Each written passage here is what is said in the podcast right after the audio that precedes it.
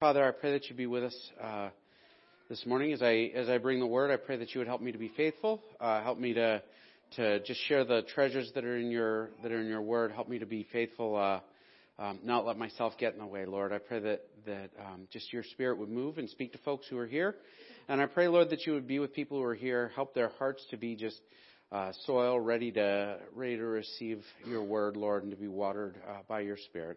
I pray that you would um, just give us grace that that nothing nothing would get in the way of that. Not not me, not not feelings that that we're frustrated or angry or or life is in the way or we're busy or worrying about what might happen later today for lunch or or whatever, Lord, whatever busyness and, and headache gets in the way of, of us hearing from you and knowing you, I pray, the Lord, that you would just take it and, and bring it out of this place. Um, um, just give us your grace this morning as we as we hear from you. In Jesus' name, Amen. We are uh, continuing to work through 1 Corinthians uh, 15 specifically, and this is sort of a follow up from Easter. Uh, and before I dive into it, I, uh, I wanted to talk for a moment. Um, um, the yesterday, I, I spent a big chunk of my day at a branding, um, and and this morning, as a like the first time I did this was six years ago, and I I remember doing it and feeling good the next day, and and this morning I got up and my back hurt, and and my my legs hurt and my shoulders kind of hurt and my neck hurts and and I, I I put in this you know this day of chasing around and wrestling with cows and and uh, uh, I I feel a lot older than I did six years ago. Um, although uh, one one of the things though that that pleased me about yesterday, like I um, I go to the gym every morning for about an hour. I spend I spend an hour running or lifting weights or or doing whatever, and and and I don't lose weight because my diet is terrible. Um, and so there's almost no point in going, except that um, somebody commented yesterday on how the young folks looked like they were dragging, and and I wasn't. I'm not talking about any young folks in particular, Daniel. Um, but but you got engaged. I have to pick on you. Like it's it's the law. Like it's in the bylaws of the church. I um, the but but all right. So like you don't you don't get up or you don't go to the gym because it's fun, right? I mean, some people might, but those people are insane and and need medicine. Um, you go because you get a benefit out of it. You put the effort in, you put the time in, you wear yourself out, you sweat, you you know you do all this stuff because there's a benefit. Um, because because at the end of the day, like for 99% of the population, like it's just not fun. Like it, it's not. And waking up sore the next day and having to eat weird food so that you can keep going and all of this other stuff, it's not fun. Um, as we work our way into this passage that we're looking at this week, Paul is talking about the resurrection. He's been talking about it over and over again, and we're we're kind of working our way through like this set of arguments, kind of Paul style, because Paul was thorough. Paul was this Greek uh, trained like Jew who who understood argumentation and was very thorough and worked through arguments in a very systematic way. And what he's doing here is he's kind of coming up on the end of this series of arguments, and he again very thoroughly, very carefully, very methodically working his way through. And and you know a little background here as we you know some of you all have been here, some of you all haven't. Um, this First Corinthians letter is kind of a grab bag book, right? Where most of Paul's letters aim at a particular target or he's trying to address a particular issue. Um, this is kind of the, like where Paul got a collection of questions and he addresses all of them in one book. And the big overriding issue that all of the other questions are connected to is this resurrection thing. And he sort of shows his hand at this point. Um, this church, like they've had all kinds of like problems with moral issues and people doing some things that maybe they shouldn't be and conflict and everything else. Like all of this mess that they've been dealing with, it's all like rooted in this question of whether or not people are raised from the dead. And, and so, so far in this section, Paul has talked about like all of these folks saw Jesus raised from the dead. You know, Peter and, and James and the disciples and 500 people in this city and all of the apostles. And I mean, he starts naming off witnesses. He says, listen, we're not just making this up. People saw it happen. And, um, and he's made the point several times, look, I saw it and I'm living my life like I saw it. And this is kind of the culmination of this argument. Um, this church probably um, it's the case like we don't always know what the different like teachings that have sort of infiltrated, but these are probably like this is a church that's probably dealing with what's called Gnosticism. Um, and this would be very early Gnosticism, like like, um, and what that is is these are people who took sort of the Roman mystery religions and they glued them together to the Jewish like Christian faith, and they they made it all one because it made it more popular for folks who you know weren't Christians. Like they, you get the Romans to show up if they thought it was Gnosticism. It was it was the popular thing of the day, um, and so he uh, Paul has has been attacking this. He's been addressing it, and and the first verse here is one of the hardest passages in the New Testament, mainly because nobody can agree what it means. So I'm going to forewarning here. We're going to dive into a really hard bit of text um, right out of the gate, and I I've been back and forth on whether or not well what I was going to do with it, but well let's let's get into it. Um, now, so this is Paul again. Now, if there is no resurrection, what will those do who are baptized to the dead? If the dead are not raised at all, why are people baptized for them? And so we're going to hit pause here and say, all right, what's going on? Because we don't really know. Okay? It's one of those texts that um, is super contextual. Like what we're reading here is, I, for example, if you go into my wife's office, there's a drawer, like a file drawer, that is full of letters I've written her, right? And I'll I'll write her, you know, I try to write love letters every once in a while. Sometimes I get lazy, and sometimes I don't do them as often. Sometimes I do them all the time. And and if you started reading them, not all of them are going to make much sense to y'all, right? Because they're letters between a husband and a wife, you know, and and we've known each other forever, so there are little inside jokes or like, oh, you know, remember that time, and without explanation, you're you're kind of at a loss. And this is one of those times. We're not sure what what they're talking about one of the like all right there are a handful of theories. I'm going to give you the theories. Is that fair? All right. The one of the most popular is that the plain reading is straight up. Like this church group they were getting baptized for people who had died. Like that guy didn't get baptized i'll get baptized for him right? There is no record in the early church of this being a common practice except there's a fellow named tertullian who was an early church father and another guy um, who was also one of the early church fathers, but his name escapes me at the moment. Um, th- these two guys record that early Gnostics did this. Where they're like, oh, that guy died, I'll get baptized for him and it'll get him forgiven. Because there's this whole weird magical thing that goes on. Like they believe like, if you're baptized, it means you're going to heaven. And so I'll get baptized for that guy that died and he'll go to heaven. Baptism isn't magic. Everybody with me? Like, and you don't get saved after you're dead. Like, like two big things here. You don't get saved after you're dead, and like you don't get baptized and like, oh look, I got washed and now I'll go to heaven.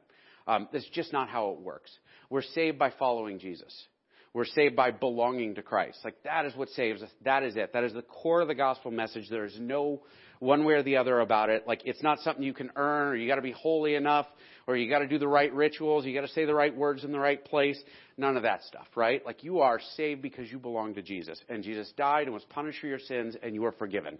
That is the wholeness of what Christians believe.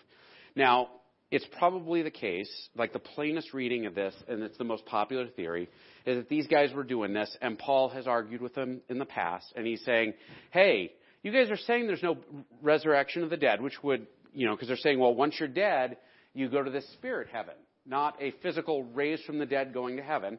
And he's saying, listen, you guys, you're saying this and you're practicing this, and they don't even make sense together.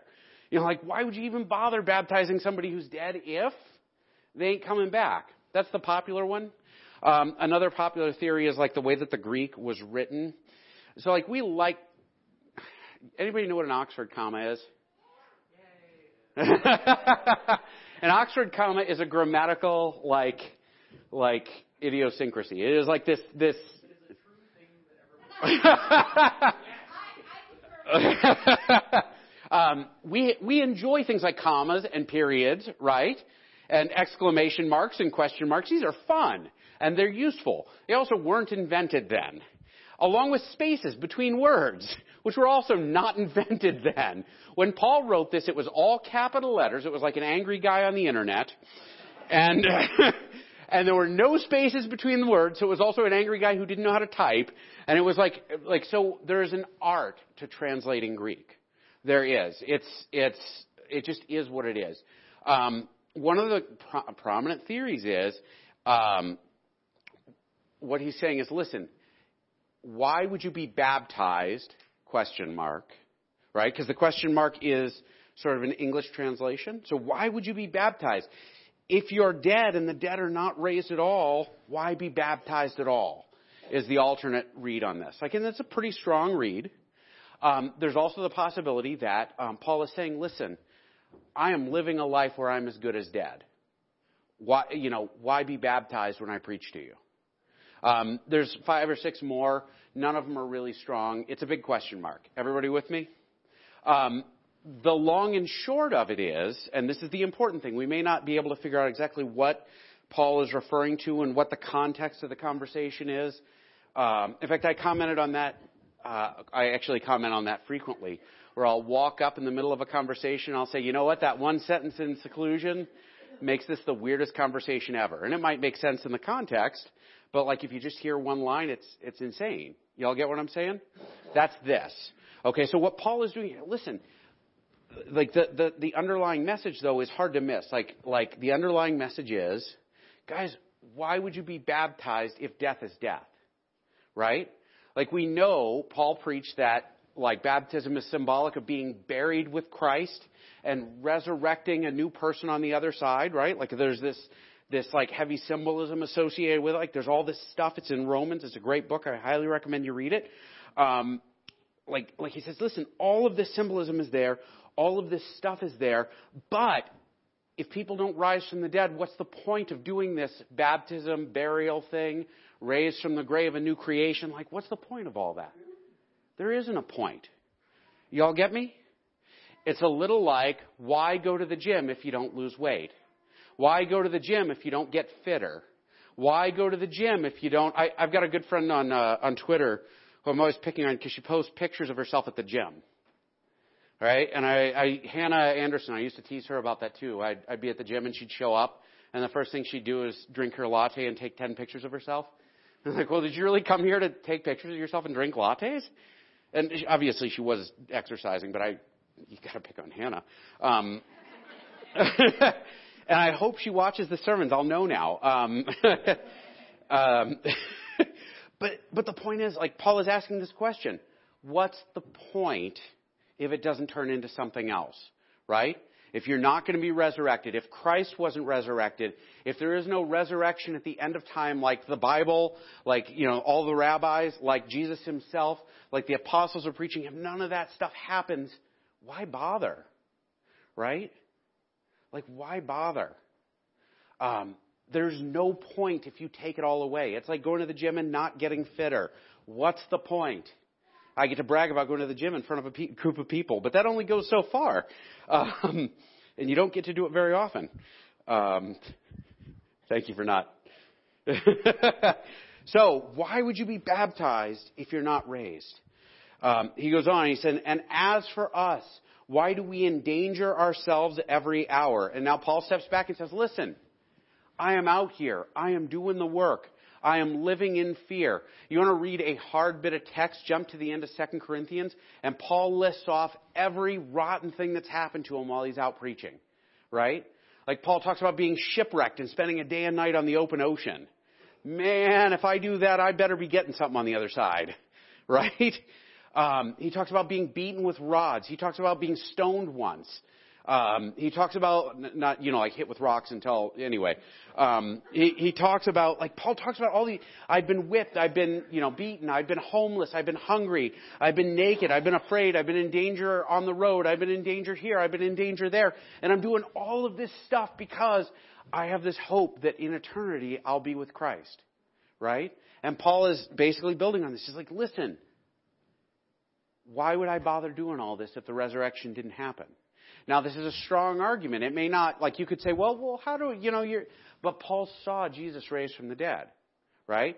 And in fact, actually in Acts, there's this great, I stood in the spot where he did it, which is kind of cool. In, um, uh, Caesarea on the Sea is a city. There are ruins there now, right? And you can go. It's one of the most complete sets of ruins in Israel. You can go and stand in the palace where, where Paul was like tried, and he argues with um, uh, Felix, I think, and he says, Listen, I was the worst enemy the Christians had. I, I persecuted, I arrested, I, I, you know, jailed, I did all of this stuff, and now I'm out here in jail, in chains, for the same message they were preaching. Like, that's gotta count for something. You gotta believe me here. And Paul is saying, believe me, I saw Jesus raised, I am pouring myself out, I am living my life like this, this is true. Um, it always strikes me as funny when I meet somebody who, golly, I got to be careful how I say this. Um, when I meet somebody who is eating a sandwich and telling me about how gluten will kill you, right? Or or a doctor who who is smoking a cigarette and telling me about the dangers of cigarettes. You all with me? if it's true, why are you doing it? Right? Paul is a guy who is not just walking the walk, but he's walking the walk unto death. Like this is a guy who is, you know, he would have been a rabbi at the time. Like Paul was a Pharisee, he's very well educated. He was studying under a, a prominent rabbi, actually a very prominent rabbi. Um, Paul was in a spot to be very comfortable for the rest of his life, and he threw it all in the fire and like preached Christ. Like, and, and he's pointing to this as his proof. Guys, I'm out here endangering my life. Why would I do this if I wasn't going to be raised? Why would I do it if there's no resurrection? Why, why, why? I face death every day, yes, just as surely as I boast about you in Christ our Lord. And so Paul falls back, and he does this with the Corinthians twice. He does it in 2 Corinthians as well, where what he brags about is not how awesome he is. He brags about like the people around him who have known Christ, and he brags about Christ himself. And that's it. Paul says, listen, it's not my strength, it's not my this, it's not my that. Like, like it is Christ Jesus in me and Christ Jesus in you. Like this is the thing that matters. And why does it matter? Because there's a resurrection. Because we are raised. Because death is not the end of the, the end of the road. It's not. And we don't show up in some spiritual version where we sit on a cloud with wings and everything else. Like the Bible talks about physical resurrection of the dead. Um, if you go to Jerusalem, and I've talked about this a few times since I've been there because it was so impressive to me, um, the ancient Jews believed so seriously, and actually the modern Jews believe this too, so seriously in the resurrection when the Messiah comes, that if you go to Jerusalem where the east gate is that the Messiah is going to walk through, and Jesus already did on uh, Palm Sunday, um, the hillsides are blanketed I mean, it is like carpet. They're covered with grave sites because there's this convinced idea when you know the Messiah comes or when Jesus comes back, these guys will be the first ones to rise from the dead, and they'll all stand up as the Messiah goes by and goes in the gate and all this. I mean, like like this is core to what the Jewish folks believed, and these guys have abandoned it. And he's saying, listen. The only thing worth bragging about, you know, I face death every day, and you know I do, and what I brag about in the end is Christ Jesus and you. Um, if I fought wild beasts in Ephesus um, with no more than human hopes, what have I gained? All right, is another weird one, right? Like a lot of argument about what he means. Um, Paul was a Roman citizen, right? Which was a big feather in his cap. It meant that he couldn't be crucified. You know, they cut his head off in the end instead. It was a, a pretty good deal, apparently. um, but but because Paul was a Roman citizen, he could not be fed to wild animals in the arena. It was against the law. Roman citizens were protected against being fed to lions. You know, it's again, citizenship had its privileges, I suppose. Um, so Paul says, "I fought wild beasts in Ephesus." This phrase, if you read like Hellenistic literature, like which is sort of the Greek literature of the time, it was a prominent type of style of writing and all this. Like the it's very prominent at the time. Like people would say things like fighting wild beasts or facing wild animals, and it's usually a reference to like folks who are um, evil opposition, right? And if we read about Ephesus in Acts and in like the book of Ephesians and stuff like that, like Paul's time there, he was there three years. Paul had a hard time there. And Paul like did not have an easy time. Like he was persecuted and he was abused and he faced opposition. And so Paul's saying here, listen, why would I spend three hard years fighting against heretics and against these evil people, like, and against, like, immoral folks and all this? Like, why would I put my life at risk if I have nothing to gain? Um, there's a great movie. I, I highly recommend it. It's uh, End of the Spear. Um, any of y'all heard of this one? It came out a few years ago. It's the story of uh, missionaries where um, these missionaries flew by like like uh, Cub plane. I don't know. and, and to preach to this tribe, and, and they were immediately murdered upon arriving to preach. And then years and years later, the guys, these, these men, their children come and preach the gospel to these folks. And actually, like at the like highlight point of the movie, um, they're, they're taken to the site where the plane was, and the this missionary's daughter is with the man who murdered her father, and she he asks for forgiveness, and she forgives him, and and like like I mean, it's this powerful, powerful moment. And you start looking at this and saying, like, why would you go somewhere like to preach to folks who killed your dad? I mean, unless you believe this isn't all there is, right? Because that kind of thing only makes sense if you're going to see dad in eternity. That sort of thing only makes sense if you believe in the mission that dad took on. Um, Paul is saying, what I did in Ephesus, the work I did there, the danger I endured, the hardship I faced, it only makes sense if there's a resurrection. If the dead are not raised, let us eat and drink, for tomorrow we die. This is um, a double reference Paul is breaking out.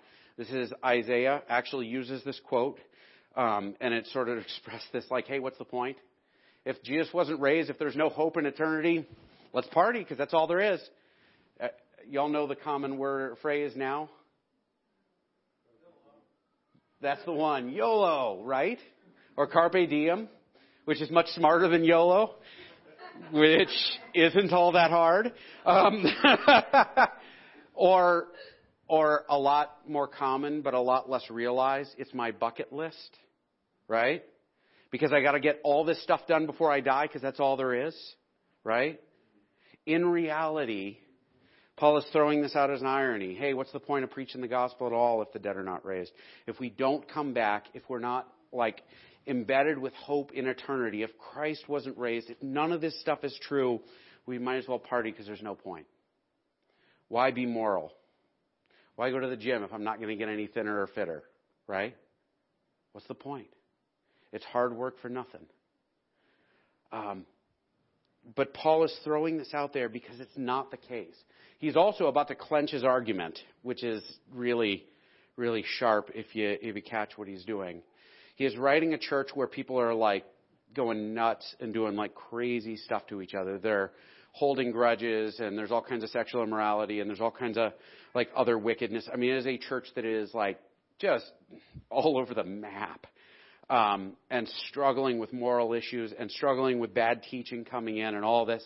And he's like, hey guys, if the dead aren't raised, then you're probably right. Go ahead and do whatever you want because there's no point anyway.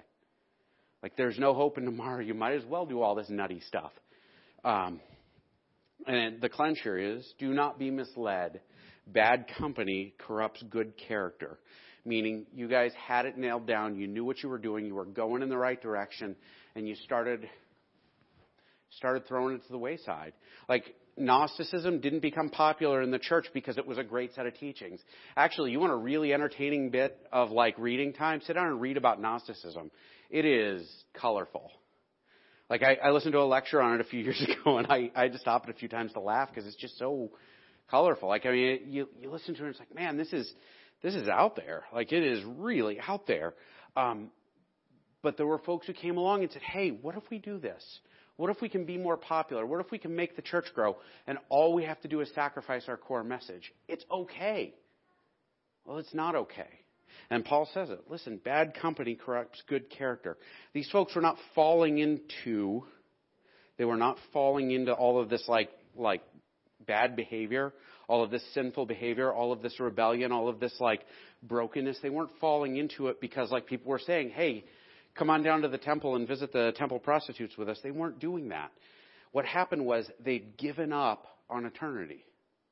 They'd given up on the truth of the gospel. They were not going somewhere, and they had stopped going somewhere, and so they were wandering.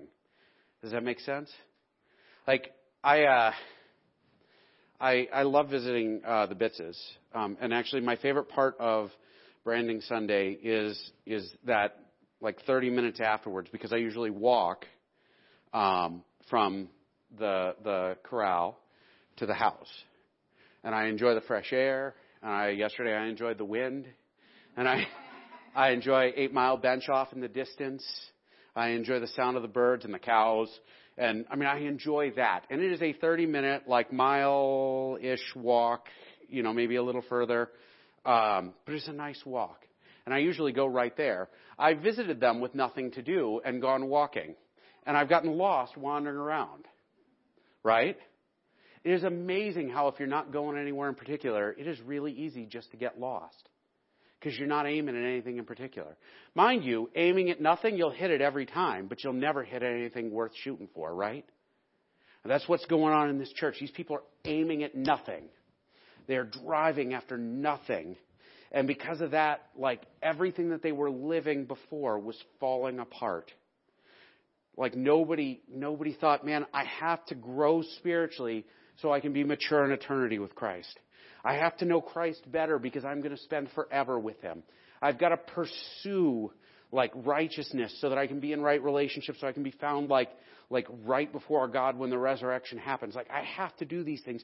These are important. And they stop doing it and it's like, well, it doesn't matter. I know enough, I'm set. I, I've grown enough, I'm set. I've nailed down this basic stuff. I got my baptism certificate. I finished this, I finished that. I am done. No more running the race.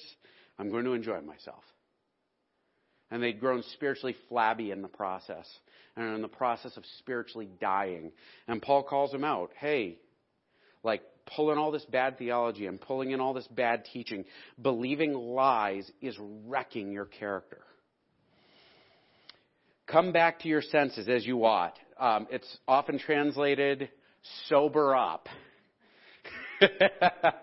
Which, honestly, like it can be read two ways. Wake up, right? Wake up, or like stop being drunk. and the Greek's a little ambiguous, but I like both of them, right?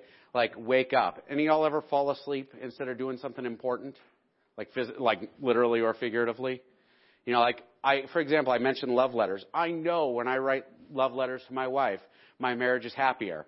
I think the last time I wrote one has been probably three or four months. Right? You know why? Because I fall asleep. and I stop doing things that are important.